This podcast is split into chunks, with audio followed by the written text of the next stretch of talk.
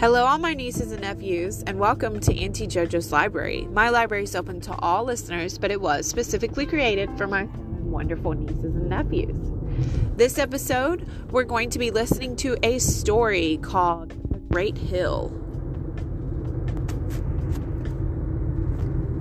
Let's get started. Before time was time, there was a great hill and on the great hill there lived the Yolks. The Yolks spent their entire lives climbing the great hill, trying to reach the top.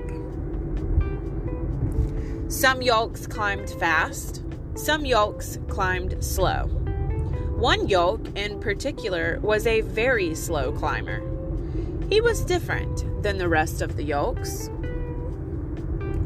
When he climbed, all the other yolks passed him. It was hard for him to watch them pass by. He felt like the worst climber in the world. Some yolks even made fun of him as they passed. Some didn't. Some yolks just wanted to help him climb, climb, but he didn't let them. It was hard for him to climb. It was even harder when it rained because the ground was so slippery. Sometimes it seemed like it was only raining on him. But it wasn't. There were times when he felt like he wasn't moving at all, but he was.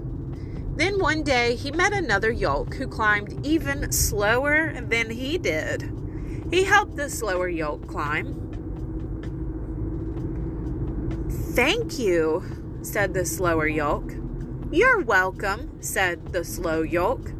I can't be of much help to anyone else since I can't climb so slowly. Slowly? asked the slower yolk. Well, yes, I watch other yolks pass me all the time. I don't know if you are slow or fast, but I do know that you helped me and that you are still climbing. The slow yolk said goodbye to the slower yolk and kept climbing. Still climbing, he thought to himself. That is true. And he smiled. So the yolk kept climbing. He climbed when it was nice out, he climbed when it rained, and he even climbed in the snow. As he kept climbing, he got better and better.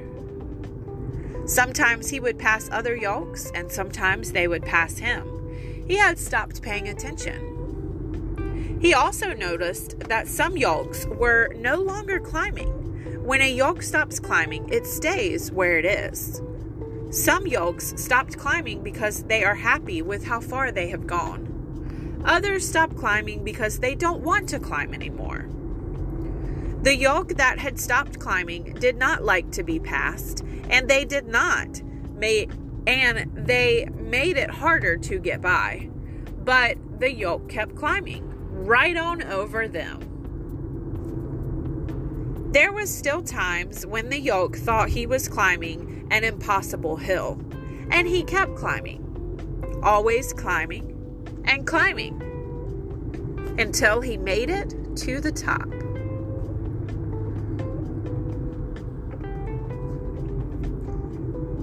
Thank you so much for joining me in my library for the reading of The Great Hill. This is a story about perseverance and also about helping others. It's important to understand that the journey that you are on currently is not the journey for everyone else. But you also have to remember that where you are now is where somebody wishes they could be. So do your best to offer helping hands to people that need it and accept help when people are willing to give it to you. If you have story suggestions, you can email me at auntiejojoslibrary at gmail.com. As always, I'm looking forward to sharing more stories with you.